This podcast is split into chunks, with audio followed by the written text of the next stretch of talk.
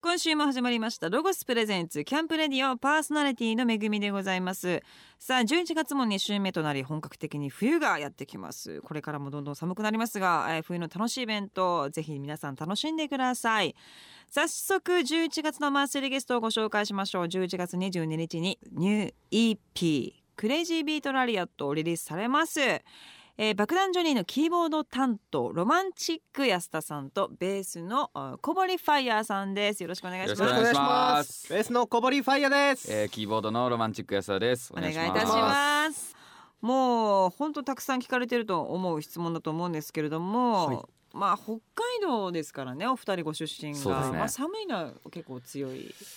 どとうなんだろう思ねっでも東京の方が寒いですよねなんかそれなんですよ体感が家家の中が寒くのて、中が寒 いはい、北海道家の中でアイス食べますからね暖房めっちゃつけてるからそうなしんたくないだ人は本当暑くする。だ、うん T シャツ短パンとかだもんね。冬うえんの家の中で。ー、そうなんですか、へえまあねファッションも冬はねいろいろ楽しめますけれどもお二人はどうですかお洋服はお好きですかあ、でも僕は古着を買ったりします。ででもあれだよね。ドラムの太一くんが結構独創的なファッションを。そうだえねー、あそうなんですなか。衣装がうん衣装とかも結構パンチあるなんか感じ。アニメのキャラクターが着てるジャージがあるみたいでへーそれをよく着たりしてますねそっち？はいそっちですへーじゃあもうバラバラなみんなのバラ個バラ性でがす。 あー小堀さんもなんか今日もなんかなんかメッセージ性があるのかないのかわかんない T シャツ着てますこけれども。誕生日日にボーカルの両名とあ安田 からすいませんもらったものでそんな言っちゃってい。やいやいやいえや。これは何をして交尾してんのかな？なんか交尾してんじゃない？そういうことなの かなそう思ってなかったけど確かにそういう体勢ではありますね。うんただただ可愛いとしか思ってなかったカワウソえなんだろう。多分カワウソビーバー。うん吉祥寺で1000円で買った。ありがとう行っちゃった。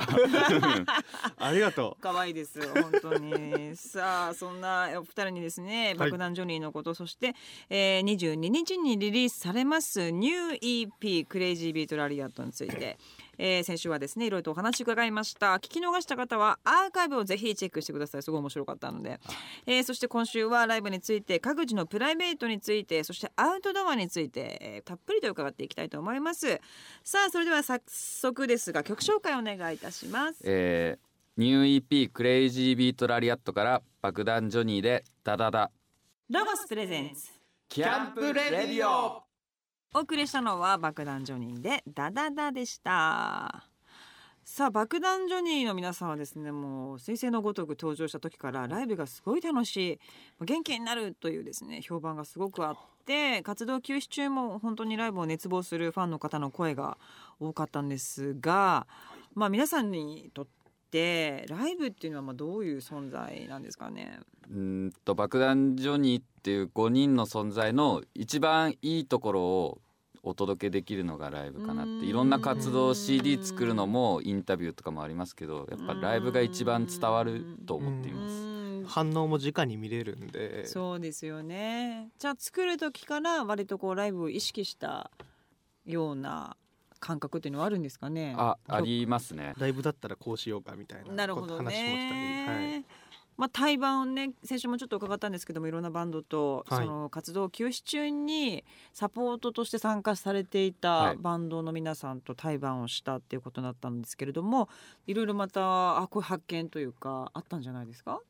とにかうくん楽しくて、なんかそのし仕事させてもらった仲間だった人たちと自分のやっぱこれがやりたいから僕はって言って爆弾ジョニーに戻ったんですけど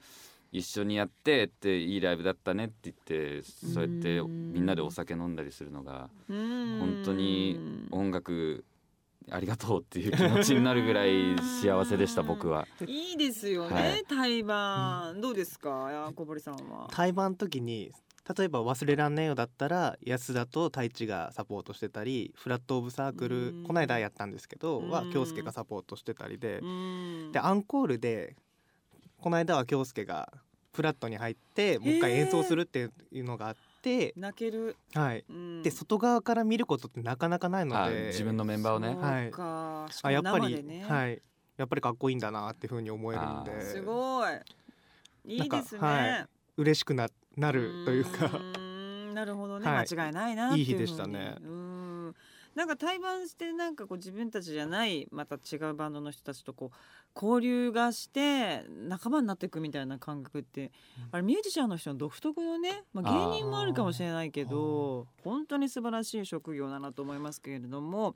でも皆さんライブでねまあいろいろと地方全国もあると思いますがその地方でどういうふうに過ごしてるんですかえっと時間があると僕はその町の美術館とかに行行きます平日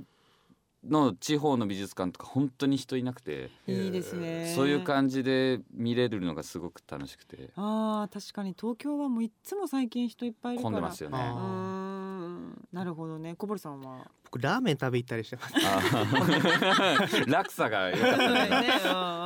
うだたよね。ねうんうんうんアートとラー メンすごい良かった今ああとそうよララー メン好きですか好きです。へえ この間大阪でストライク券っていうところがあって、美味そしかったこですか好きなのでへーあ行ってたんだ行って行った。ひお一人で一人でえーホテルから歩ける距離にあったんで、その時えは。でもラーメン食べるなんてもう30分ぐらいで終わるじゃないですかそうですね。その後どうしたんです かその後部屋帰って練習してました。 えらいえらいそっかえー安田さんはじゃあその辺美術館に大阪あその日は結構天王寺に一人で飲みに行ったへらーたね飲み屋で隣の人と仲良くなってえー、でもう一軒連れてってもらっておごってもらってえーやったーと思ってたら電車で終点まで行っちゃったんです終電寝で。ちゃったんですか、はいうわーで3時間ぐらい歩いえてー梅田のホテルまで帰ってきました。三時間もう地獄いやちょっと辛かったですね。辛いですよね楽しかった分そこで来ましたやね。っちゃいま代し償たね、寝ちゃうんだ寝ちゃいやった初めて寝ま寝過ごしました。よく知らい。ない土地の電車で寝れたね。 うん本当ですよねそうだねまだね東京ならわかるけど、まあそれ帰るっていうのはなかっえーっと次の日遅かったんでまあもう酔っ払ってるし歩こうかなっていう気持ちで歩いて、気候もね、はいうん、大丈夫だしなよく途中でめげなかったね。うん、3時間って結構なもそうですよねん結構ですよねなるほどえ皆さんがこうあれですかばあの地方に行ってライブ終わった後は必ず飲んだりとかっていうのはもうほぼ基絶本対的飲にむ飲むよね。うーん仲良しですねそうですねまあ うん前乗りとかだと全員飲むわけじゃないですけど、うん割ととりあえず行く人だけで行こうってみんなで飯食って、うん誰かしら行きますね。あ本当に、はいてかここの二人が一番行きますねそうだねうん よ呼ばれたら基本行ってし まう行ってあーもう疲れてけど行って結構飲んじゃったみたいないや明日あるからと飲みたいのせめぎ合いをいつもやってます。ああなるほどねまあボーカルじゃないからねそうですねうんまだ。まだね、そこはでも結構大きいのかなっていう感じはしますけども ねさあ、えー、と12月の4日、えーボーカルの方の誕生日ですね、はいえーそして前回できなかったその思いがもういろんな思いが込められた初の今年初のワンマンライブが ZEP 東京で開催されるということなんですけどどうどうですか今回のライブはどんな感じになりそうですかと7年間活動があるんですけど全ての集大成で1個の区切りというかうんここがタイミングだと思うんでうん最新で最高の爆弾ジョニーだよっていうのを見せれるライブにしたいですう。んうん小堀さんは、もう個人的な思いになっちゃいますけど、一度やれなかったところなんでう、んまあリベンジではないですけどうん、そういう思いはあったりするので、うんまあ知ってる人も知らない人も、今回このラジオで聞いていただいた人も集まっていただければなと思いますね。結構大きいですよね。結構大きいんですよ。なんなん二千人ぐらいあるんでしょうか。えそんな入んないの。 2000人よりも入りますね。ええー、すごーいすごいですね。でかいすんですでよ。かいですよ。ごい。でかいですよね。あそこ意外とでかいんですよね。この前電気グルーヴさんをゼッおプー東京で僕見に行ったんですけどでかかったですねでかいこはいこかーって思いますよね。ここかーって思いました自分でねやるならなおさらはいどういう感じでやろうとかっていうのはちょっと考えてたりするんですか。体力とかなんかこういろいろなんかあるじゃないですか。体力は僕心配してま すね。そうなんです か。それこそ今年ワンマンをずっとやってなかったので、それこあーそ尺がまた全然違ってくるので、そうですちょよねっと走り込みとかしとこうか な。本当にやるのちょっとマジで思ってる。おおいいやこっぱとだワンマンって2時間2時間は超えると思いますねぐゼらッいプははねはい超えま すやるんですでも昔2時間45分とかやってしま って演劇もうもう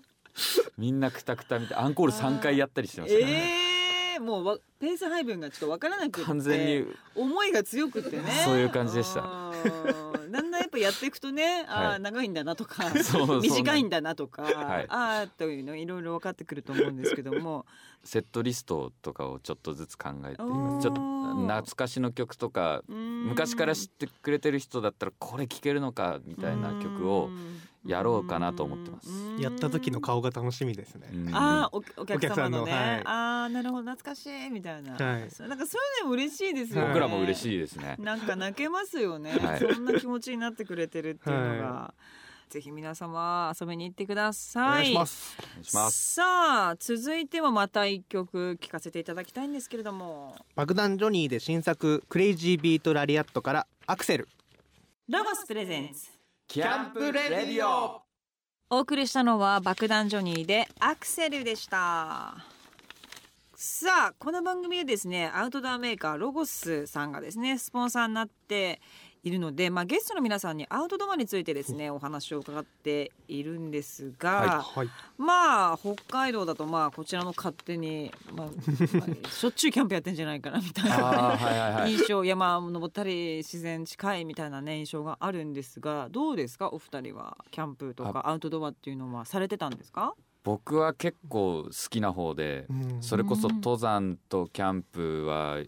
たまにやってましたへえー、なんか19歳で初めて登山に行ってはい大変なことが起きたっていうことなんですけども、なんか登山に行ったらものすごい土砂降りで山頂で危ないうわでうわーって思ってたら下ってる時に急に晴れて雲全部バーってなくなっていやー絶景が広がっへてえ自然すげえなってなってなるほどねそっからもう登山にはまってしまいました。へえ小堀さんはどうですか北海道の時は基本的に僕インドア派なんですけどちっちゃい頃にキャンプ行ったこととかはありましたねあほ親親御さんが連れてってくださったなんんかかスイミングスクール通ってたんですけどあーそのイベントであるよねそういうのは いそういうの。あ謎の ね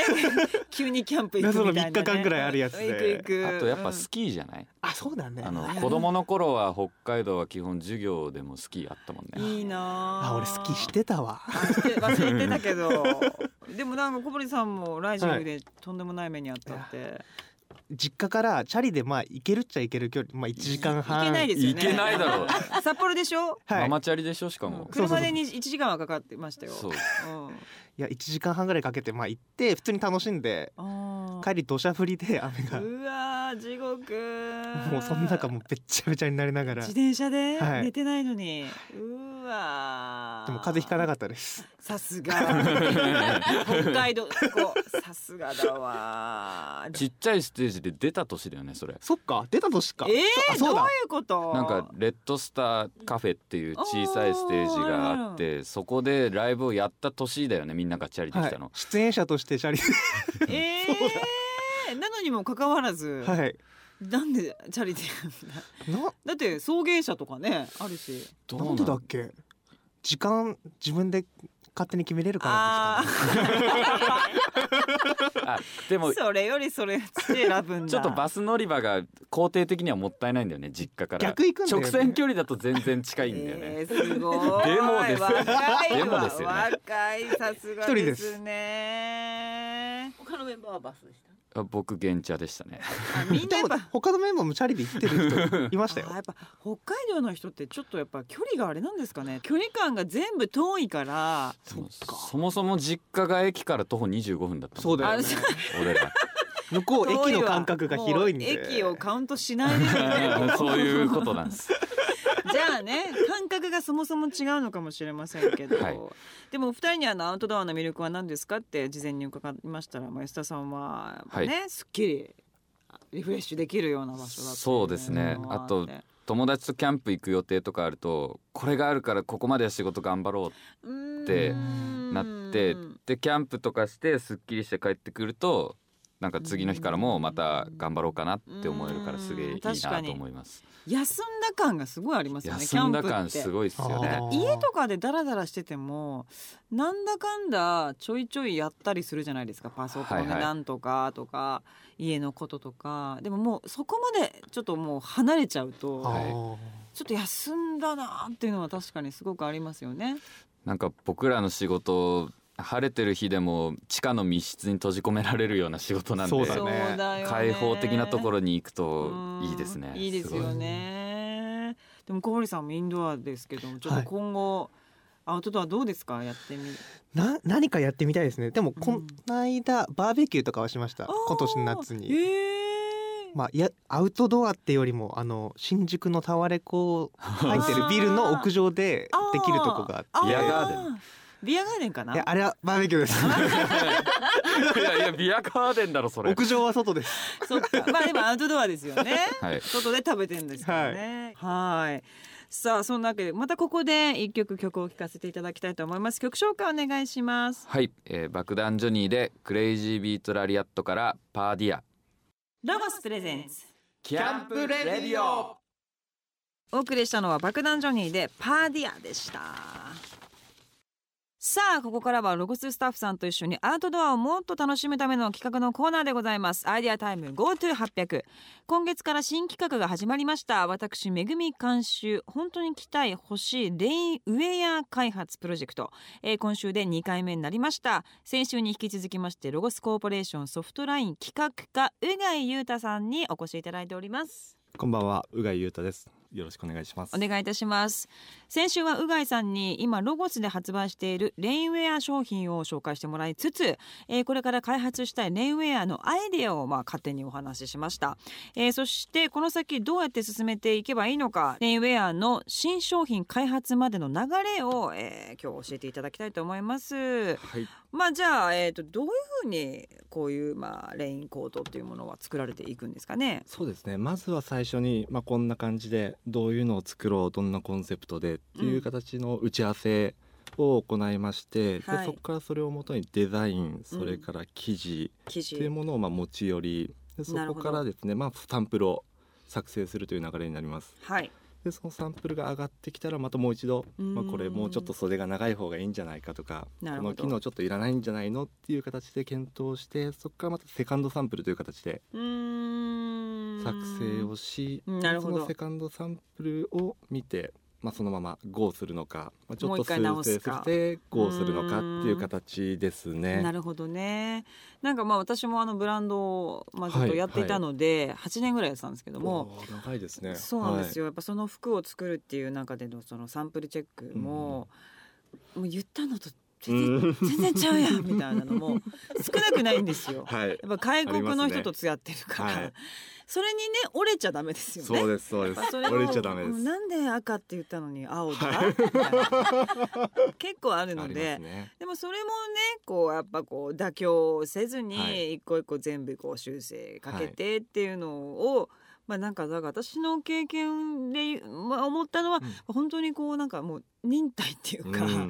もうひたすらにあの向き合って妥協しないそうなんでも妥協しないとお金かかってきちゃうしとかいろいろねあるんですけど今回はねもうあの私一人だったら心折れるかもしれませんけど もうがいさんいらっしゃいますからいやもうちょっと粘りましょうっていうところもね、きっとサポートをしていただけますしわかりましたまあそういったところも初めてですね、まあ、レインウェアで絶対的に欠かせない、はいまあ、機能性はいなどっていうのはあるんですか、はですね、うんまずはもうなんといっても防水ですねコーティンうグ、そのん今うちで使ってるものだと PVC 素材のコーティングとそれからポリウレタン素材のコーティングといという2種類が、まあ、業界でも主になってるんですけれども、まあその中でも最近だともうほとんど PU ポリウレタンののコーテグィングを使われてますね、ポリウレタンはいへでえそちらの方が軽量でコンパクトにまとまりあでー糖質もつけられるということで色っていっぱいあるんですか、色もいっぱいありますあのー例えば総柄とかできるんでですかきますあはいできるんですかできますえグラフィックのプリントもできるんでですきかますリバーシブルはリバーシブルは難しいんですよ。あーそのコーティングがあるので裏面に何かするっていうのは難しいんですそうねで。すよねでコーティングをむき出しにしちゃうとそれはそれでちょっと劣化が始なるまっほてどきちゃいますので。なるほどなるほどね、はあそっか劣化がね雨に濡れますもんね、はい。えその雨に濡れても大丈夫なはいプリントってあるんですか、えっ、とありますね。プリそンうなんだト自体は大丈夫です。はい。えーえー今までれのやつでプリントってしてたのもあるんでしょうつけてますえでもこれはあえての薄い薄めのというかこれはですね光が反射するようなあプリントにしてるんですよえー、すごい、、はいだから安全ってかいるよそうですねみたいな、なるほどやっぱり雨の日っねてどうしても暗くなるじゃないですかそうかなんでこういう視認性を高めるっていう機能はうちでは必ずつけてますなるほどねまあ、今回はですねあの、まあ、私はやっぱちょっとこう可愛いのがいいなと思っているんですが、まあ何個か、はいまああのこういうのがいいんじゃないかなって考えているのはウエスタンラインみたいなね、ウエスタンラインカウカウはいはいカウボーイシャツみたいな、はいでもまあ別にそのそれを全部再現するってわけじゃなくて、ここのなんていうんですかね襟のところにこういはいうはい切り替えがあるじゃないですか、ありますねで切り替えあったらそう可愛いかなはいって思ったんです、でまあできないとおっしゃったんですけどもその裏返すと総柄があるみたいなうーねん感じがいいなと思ったんですけどまあそれは諦めますでき ないあのいやいやそれがまあ一個あってあとはいキッズもね、はいやっぱりあったらすごい可愛いかなとうんうんうん思いっいてて、そういうちょっとこうカウボーイラインと、あとはえっ、とねあのネイティブ柄まあロゴスさんネイティブ柄のテーブルありますよありますはねいいろいろあるんですが、もうちょい色が、はいあの本当に私ずっと古着をねあのうーんまあ、好きではいファブリックとか、はいメキシカンラグとか、はいだからそういうあの40年代のアメメキシカンラグとかのはいはい配色みたいなのがうん再現できたら売れると思うんですよね いいですね可愛いと思うんですよ、なんかねちょいちょいちょいフェスでもネイティブ柄のい人いたんですけど、うんうあとまあネットでもすごい見たんですけど、はい風なんですようんうんなんかうんぽういんみたいな、うんあとはね T シャツみたいにね、うんメッセージティーみたいなのがうんやっぱ今年まあっていうか常にずっとみんな大好きじゃないですかはいそういうのが背中にドーンってあったうらんすごい可愛いかなと思うんですうんそのフェうスを楽しむその時間をは表現したようなロゴとかグラフィックとかあとはフラミンゴ柄がね女の子大好きなんですよ。でフラミンゴ柄フラミンゴとヤシの木の総柄みたいはない浴衣とかもね私の友達のブランドの子とか作ってたんですけどもはうい速攻売れてて。フフラミンゴの総柄とか、あとリップ柄リップ口のあーはいの、はいえはいー、と総柄ですね、はいモノグラムもすごい可愛いので、まあ、まあちょっと女性向けとか、うんちょっとまあユニセックスみたいな感じで、はいあとプあの写真プリントとかできるんですかできますよあできますそうなんだ、例えばまあちょっとこれはもうあのおふざけラインみたいな感じであのなんていうんですかねもう本当南の島の、はいあのすっごい気持ちがいいシチュエーションのビーチうんと、まあ、フラミンゴと、はいちょっとレトロなあー写真をもはい、う全体にプリントみたいな、はいはいはいめっちゃ可愛くないですかそそれうも。結構古着のジャケットとかそういうのあーすごいそうそう可愛いですよね可愛いじはゃ い ないですか、なんかそういうちょっと飛ばしたのも、はいまあまあ社長が OK って言えばねそこまですねあまあまあちょっとまはいあその辺のところはまああのちょっと今バーって自分のアイデアをね、はいはい今言いましたけれども、できたらいいのかなって思ってます、はいどうですか今私の意見を聞いてできそうなものありますかリバーシブル以外は全部できますね基本的には私なんかこうで今までできねえよって言われたことしかなかったんで自分のブランドの中 で「いやそれできないよ」みたいな「危ないじゃん」とか,、いなんかそういうことしか言われてなかったんで。今言ったことができると思ってなかったんですよ、はい昨日考えた時はあそ,、そううですかはいあだからすごい嬉しいでですきますできますじゃあなんか絞って、はいその中からそうですねなまず何方いきましょうかとか、そういうこともきっとはい終わりだと思いますの で、考えていただいて、はいそこはもう私はもう言われるがままにしますので、わかりましたはーい、お願いいたします。えー二週にわたって、えっと、うがいさんに登場していただきました。まあ、じゃあ、今後とも、あの、素敵なレインコートができるように、はい引き続きよろしくお願いいたしよろしくおま。願いしますえーまだ始まったばかりですがこの企画の模様は随時番組ホームページでも、えー掲載しておりますまあなんかこんなのを作ってみたらどうなんてご意見ももしありましたら番組の方にメールを送ってくださいえーアドレスは http コロンスラッシュスラッシュキャンプレディオドット .jp ですさあここで一曲聴いてください爆弾ジョニーでメロディーロゴスプレゼンツキャンプレディオお送りしたのは爆弾ジョニーでメロディーでしたさあ11月のマンスリーゲスト爆弾ジョニーのキーボードロマンチック安田さんとベースのこぼれファイヤーさんを、えーゲストにお迎えしておりますえー、まあ爆弾ジョニーの皆さんまだお若いですお二人24歳というか全員はい24歳とはいいうことですよね、い、つもこの番組はあのおじいちゃんになったらどんなおじいちゃんになりたいですかとかあー聞いてるんですよ、ミュージシャンの方にでもまあちょっと皆さんはまだこう全然そういうイメージが湧かないと思うのでまあどんな爆弾ジョニーになっていきたいかっていうのも伺っていきたいんですけどもでも自分たちが飽きないことをちゃんと楽しみながらやっていきたいなと思いますうんいろんな状況そうだよねで何かを妥協してしまうことっうてーんあると思うしそれが悪いことではないと思うんですけどうん最低限自分たちが楽しいところをえっと追求したいなと思ってます素晴らしいどうですか小堀さん僕本当い今のままではないですけどこうやってバンドをいい感じというか楽しく続けてうんやっていけてたらいいなとは思いますね。それでも本当すい難しいけど素敵なことですよそうね、なんですよね一番すごいね素晴らしいことだと思いますけど音楽以外で今後やってみたいことなんていうのはあるんでしょうかあーなんかお酒好きなんでバーテンやってみたいなと思ったんですけどバー系じゃんバーああバー系はもっと最高ですけどうんなんかあじゃあバー系がやってみたいうんバーでテすンやっちゃうともう飲んじゃうから ああのレコードが好きなんであーそういうのを回せるお店とか楽しそうだなって思いあまーすいいですよねでもなんかやりそう見えますなんかやってる感じすごいすある本当ですかん合いそう合いそう、うん、じゃあ小堀さんラーメン屋か なね僕ラーメン作ってみ たいですその通りですちえでもいいいいんじゃないですかょっとやってみたいですねでも最近大人のバンドの人なんかいろいろやってますよ ねあお店やったりとかそうなんいあろいろそうなんですブかランドやったりとかへー楽しそうそういうのも見てい て安田バーテン似合うな、似合うと思う でも夜の仕事だよねそうだね昼夜逆転ちょっとやだな そんなこと言ってたらできないけどあれ意外とあそうなんですちゃんと夜寝るんだできれば寝たいですあそう無理じゃねえかじゃあ難しなくかななっかてきちゃう珍しいバンドのね方でなできれば夜は寝たいです。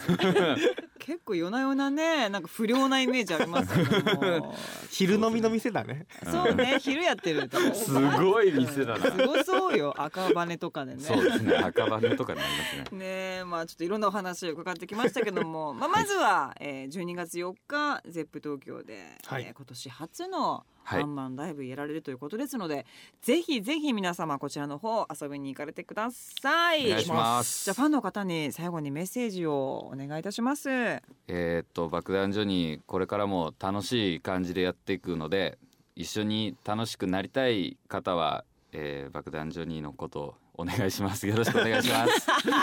ふわっとしちゃったけど大丈夫です、はいお願いいたします。じゃあ小堀さんもえ今回聴いていただいて曲もかけたので少しでもいいなと思ってくれたらこの日は集まっていただけたら嬉しいなと思いますね、はいぜひ皆様12月の4日ライブ行ってくださいお。願いしますさあ爆弾ジョニーの活動をおさらいいたします11月の22日にはニュー EP クレイジービートラリアットがリリースされますそして12月の4日月曜日、えー2017年初のワンマンライブスーパーバクダニアスが、えー開催されますチケットは好評発売中です、そして11月の11日、えーグリコライブネクストスペシャルにも出演決定されます、